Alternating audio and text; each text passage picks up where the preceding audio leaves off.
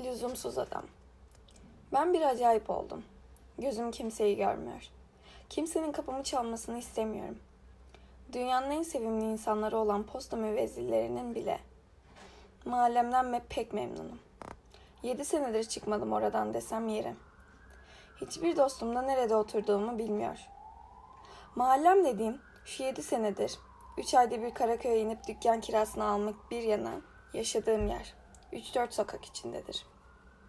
Mahallem birbirine müvazi üç sokakla, bu sokakları diklemesine kesen bir diğer sokak, bir de bunlardan bütün bütününe bağımsız ama sokak sayılmayacak kadar dar, kısa, benim sokağımdan ibarettir. Ben bu sokaklara önemliliklerine göre bir, iki, üç, dört numaralarını taktım. Kendi sokağım numarasızdır. Onu numaralamaya elim varmadı. Oturduğum apartmanın altında bir sütçü, onun karşısında iki marangoz vardır. Marangozlara hiç işim düşmedi. Nasıl geçindiklerine şaşar kalırım. Akşamlara dek uğraşırlar. Demek herkes benim gibi değil. Öyle ya, tam kırk sekiz senedir marangoza işim düşmesin. İstanbul'da marangoza işi düşecek insanlar olmasına şaşar kalırım. Hem de şu İstanbul denilen yerde kim bilir kaç marangoz vardır. Sabahları kalktım mı koşarım doğru bir kahveye. Bu kahve tertemiz, yedi sekiz masadan ibarettir. Sessiz insanlar gelir gider. Bir köşede bezik, kaptı kaçtı, satranç oynarlar. Sahibi Frank'le Yahudi kırması bir hatundur. Dünyalar kadar iyi kadındır. Kahvesine girer girmez "Bonjour madame" derim. "Bonjour monsieur. Der comment allez-vous?" Lazım gelen cevabı veririm. O bu cevapla kalmaz. Bana Fransızca herhalde pek hoş lakırdılar eder. Kimini anlar, kimini anlamam. Ne kadar "vıy" demek lazımsa bu "vıy'ların" arasına kaymasın diye iki tane de "no" yerleştiririm. Rahat rahat anlaşırız. Elime Fransızca bir mecmua sıkıştırır, ben de resimlerine bakar, anlayamadığım kelimeleri bir yere yazar, eve gidip lügata baktıktan sonra da anlar, ertesi sabah gelip de mecmuayı yeniden okuduğum zaman "vay anasını" derim. Madam "ön cappuccino" der, ben "peki" derim önce. Sonra Fransızca olsun diye ses ayı yapıştırırım. Madam pek sevinir. Başlar cappuccino'sunu nasıl yaptığını Almanca anlatmaya. on bire doğru küçük yokuşu çıkar, tramvay yoluna varır, sola döner, on beş adım atar, bir kütüphanenin önüne düşerim. Oradan Fransızca bir resimli mecmua satın alırım. Koltuğumun altında mecmua, kütüphaneden çıkar çıkmaz hemen dalarım bizim sokağa. Oh, ne rahatımdır girer girmez. İnsanları başkadır bizim sokağın. Bu tramvay yolu insanına benzemez. Korkarım bu tramvay yolu insanından. Çoğu gün canım yemek istemiyor şimdi. Bizim mahallede bir işkembeci vardır. Temiz adam, çorbası da iyidir. Dükkanı öteki pis işkembeci dükkanlarına benzemez. Kaseleri antika, işkembesi de kar gibi beyazdır. "Terbiyeli mi olsun Mansur Bey?" der. "Terbiyeli olsun Bayram" derim. İsmi ister Bayram, ister Muharrem olsun, her işkembeci benim için bayramdır. "Sirke sarımsak koyayım mı Mansur Bey?" "Koyma bugün. Evvelsi gün biraz dokandı. Gaz yaptı. Bir limon alsın çocuk, sıkıver." "Sizin geçen günkü limonun yarısı duruyor." "Yok be." Bayağı çocuk gibi sevinirim limonun yarısının durduğuna. Bayram da bayağı çocuk gibi limonu sakladığına, beni sevindirdiğine sevinir. "Hepsini sıkayım mı yarım limonun Mansur Bey?" "Sık sık Bayram. Ekşi ekşi olsun şöyle." Ekşi ekşi çorbayı içer, odama çıkarım. Kamusu Fransevi'yi karşımda, satın aldığım mecmuanın resim altlarını Türkçe edeyim derken uyuyakalırım. Elife elifine dört buçukta uyanırım. Dört buçuk gezinti saatimdir. Evimden çıkar, sağa sapar, bir numaralı sokağa geçer, tramvay yolunu geçmeden sol yaya kaldırımından hızlı hızlı yürür, hemen soldaki bizim bir numaralı sokağa paralel iki numaralı sokağa sapıveririm. Bu sokak çamurlu, dar, pis bir sokaktır. Sağ tarafta bir bar, sonra bir ekmekçi, ekmekçiden sonra bir lokanta gelir. Bana da öyle gelir ki bu lokantada memnun meyvelerle yemekler satılır. Her akşam aynı melankolik, garip adamlarla kadınlar geliyor. Belki de kurbağa, fare, karga, kedi, köpek, insan eti yiyorlar. Orayı da geçince bizim sokağın başına çıkmış olurum. Sağa döner, yemişçi kadına merhaba derim. Merhaba bey der. Gözleri pek güzeldir. Sağdaki sokağa sakıp, sapıp sakma, sapmamakta tereddüte düşerim. Neden mi? Anlatayım. Bu her akşamki gezintilerimden birinde insan gezinirken etrafına bakacak, yolda durup vitrin seyredecek, birinin yüzüne bakacak, ağır ağır yürüyecektir elbette. Bütün bunları yapamam işte. Bu sokağa girince hızlanır, önüme bakarak yürür, kızgınmışım, bu sokaktan geçmeye de mecburmuşum gibi yaparım. Neden mi? Ben de onu anlatacaktım. Efendim, buradaki evlerin birinde ağzı burnu yerinde, bir gözünde tavuk karası vardır ama zararı yok. Eski kadınların dediği gibi ellerinin üstüne fındık oturtacak kadar yumuk yumuk elli, büyük büyük memeli, entarilisinin göğsü açılan yerinde hafif çekirli esmer bir ayrılıp birleşme, hoppa mı hoppa bir Yahudi kızcağızı vardır. Çift kanatlı bir pencerenin önünde oturur, bir şeyler dikerdi. Bazen kapının önüne çıkar, saatlerce sağa sola bakar, adam bulursa çene çalardı. Bir de kalın kalın, yere sağlam sağlam basan bacakları vardı. Yahudinin esmeri de bir başka türlü güzel oluyor. Ne öpmek isterdim bacaklarından şu kızı bir defacık ömrümde. Bir gün Mahut sokağa aşağıya doğru inmeye başlamıştım. Yahudi kızı kapının önündeydi. Karşıdaki marangoz da kapısının önünde. Tam hizalarında gelince marangoz karşıma dikildi. "Bana baksana" dedi. "Lop incir. Bir daha buradan geçersen gözünü patlatırım." O günden sonra bu sokaktan geçmek dileği de benim için dayanılmaz bir şey olmaya başladı. Ama ilk günleri akşam gezintilerimde oradan geçmek arzusuna dayanmak için ne çarpıntılar çekmedim. Ha şimdi patlatacak gözümü marangoz, ha? Ha şimdi. Ne günlerdi o günler. Senelerden beri bu nevi çarpıntılarla yüreğimi kapamıştım. Nabzım günlerce bir tek vuruş fazla atmazdı. Onu da sayardım. Hep altmış üç, hep altmış üç. altmış ikiye indiği de olurdu. Yürürken normalini bulur derdi bir doktor arkadaşım. Durup da sokakta nabzımı sayamam ama. Ama şöyle bir dinlenip bir kapuçina çektim. Sağda solda bana bakan insan görmeyince gizlice saatimi çıkardım mı tamam. altmış üç. Ne bir kadın yüzüme bakar, ne bir portakalın beş kuruştan yirmi beş kuruşa fırlaması beni ilgilendirirdi. beş kuruşa yerdim. yirmi beşte portakala da veda. Üç numaralı sokağa da İstanbul'a olduğu gibi darıldıktan sonra akşam gezintilerim bir zaman tadını kaybetti. İki sokak içinde mapus gibi oldum. Ama sıkılmadım. Mahallem gerçi sakindir. Sakindir ama civcivli de bir mahalledir. Oturanların yarısı Levanten ve Yahudi olan bir mahallede civciv olmaz olur mu? Hele Yahudiler. Ne iyi, ne tatlı, ne civcivli, ne hayatı sever insanlar. Mahallemin Yahudileri öyle pek zengin takım değil. Daha doğrusu benim zenginlerle alışverişim yok. Portakalcım benden kırk para fazla kopardığı gün dünyanın en sevimli insanıdır. İsmi de Salamon'dur. Pahalı bulup da bir şey almadığım zaman arkamdan ne fena fena bakar, ne de olmayacak bir fiyat verdiğim zaman homurdanır. Aksine bana hak verir. Akşam olur, akşamın olduğunu bizim madamın pastanesinin camlarına dallı bir perde çekilince anlarım. İçerinin tatlı sarı ışığı yanar. İlkin madam yakar elektriğini. Sonra Salomon mumunu diker portakal sandığına. Sonra lakerdacı üç yüz mumluk ampulün kordonunu prize geçirir. Siklemen renkli kırmızı soğan kesilince dudak boyası, tırnak cilası güzelliğiyle parlar. Lakerda, şişman, esmer bir Rum kadınının kaba ve oyluk etleri gibidir. Meyhaneden çıkınca yanıma bırakılmak istenen metresler talihsizliğiyle sokağım sokulur.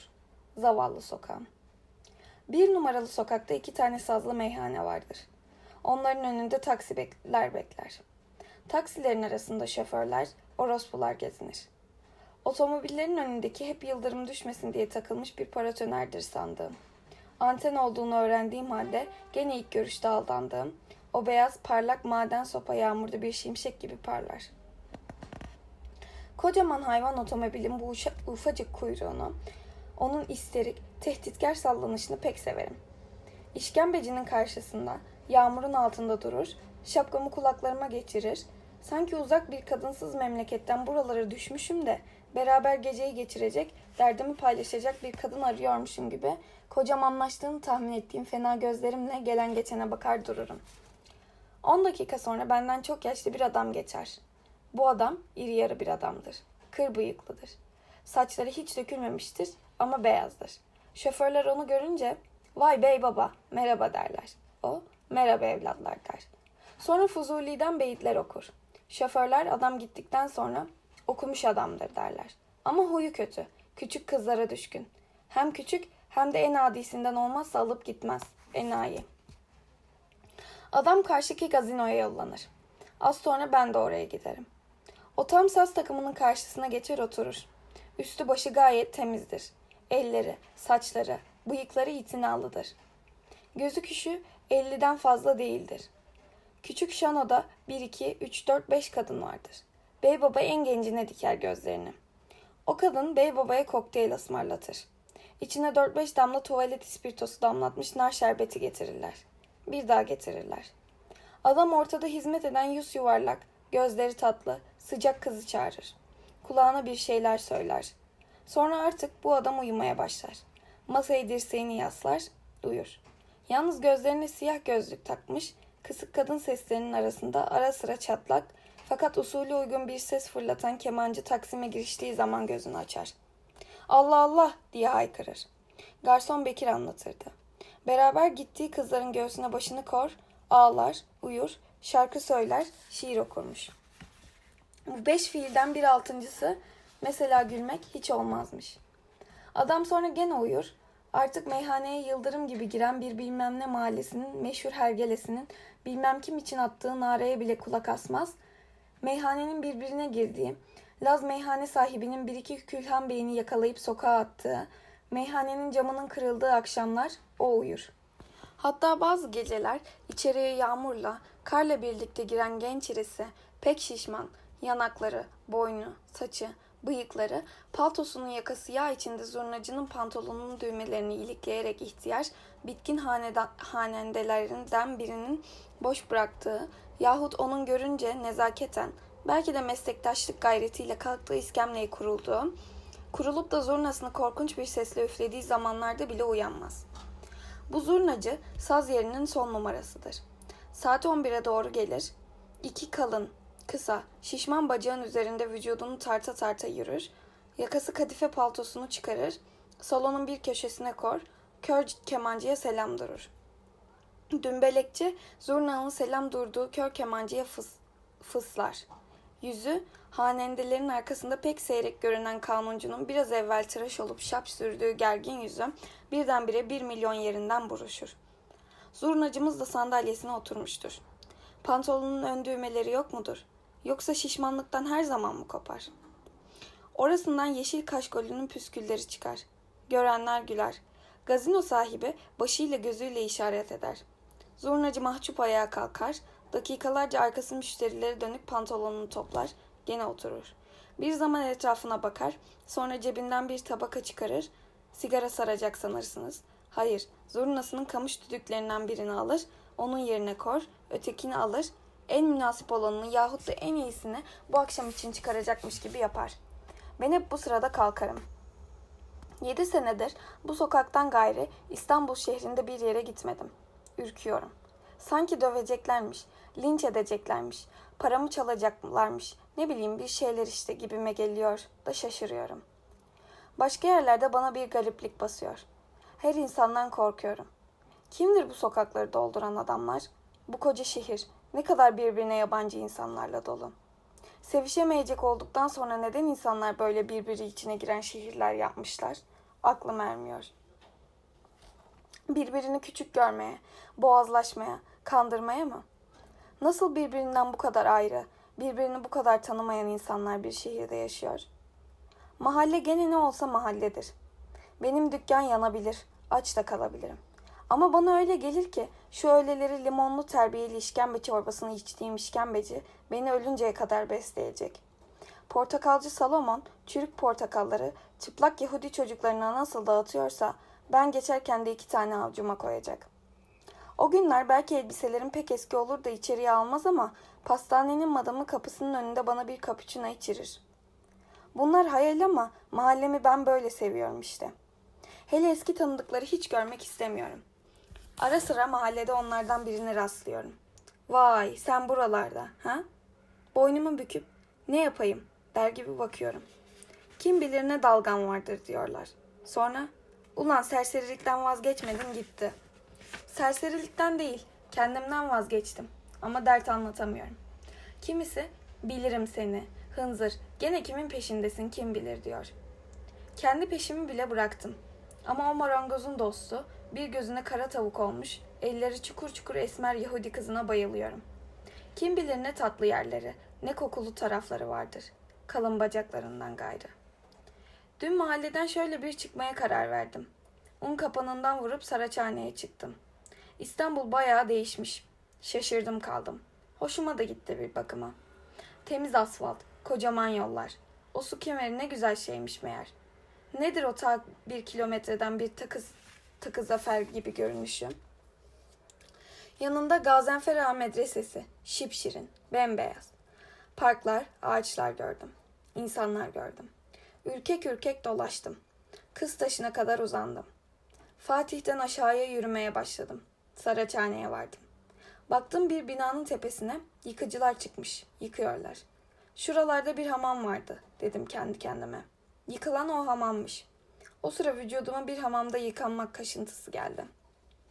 Ne olursa olsun artık kepazeliği ele aldık. Onu da söyleyeyim. Yedi senedir yıkanmamıştım. Yıkanmak aklıma bile gelmemişti. Beni bir kaşıntı aldı. Bir kaşıntı. Bitlendim gibime geldi. Bir hamama girdim. Bir yıkandım. Bir yıkandım. Fitil fitil de kir çıktı. Ama ben de rahat ettim. Aman bir terlemişim. Aman bir terlemişim. Ellerimi nereye sürsem elimde deri parçası mı, yağ parçası mı, kir parçası mı, ne bileyim bir şeyler kaldı. Şaştım kaldım insanoğlunun bu kadar çörü çöpü olmasına. Bayağı kabuk bağlarmışız. Hamamdan çıkıp tramvaya atladım. Eve uğrayayım da sonra akşama bir de Teşvikiye taraflarına gideyim diyordum. Eve döndüm. Yatağıma şöyle bir uzanmamla uyumam. yirmi dört saat uyumam bir oldu. Uyandığım zaman saat ertesi gün ikiydi. Aşağı yukarı tam yirmi saat uyumuşum. Doğru işkembeciye koştum. Bayram, maşallah renginiz pek iyi Mansur Bey dedi. Söyleyemezdim ha, hamama gittim diye. Çorbama sarımsak koydurtmadım. Gezintimi yaptım. Hava kararırken Maçka'ya vardım. Oralarda bir başka alem. Dönüşte yedi sene daha mahalleden dışarı çıkmamaya karar vereyim dedim. Olmadı. Bu başımı döndüren iki günlük hayattan şaşkına dönmüştüm. Bir ara ne düşündüm bilir misiniz? Şu bizim dükkanla evi satayım. O sazlı gazino yok mu hani? Söz açtım. Orada dışarı siparişlerini gören bir kız vardı ya. Hani alnadar olanı. Onu metres tutayım. Bir sene sonra da öleyim. Bineyim bir Boğaziçi vapuruna günün birinde. Bebekli Arnavutköy önlerinde arka taraftaki oturduğum kanepeden kalkayım. Etrafıma bakayım. Kimseler yoksa denizin içine bırakayım kendimi.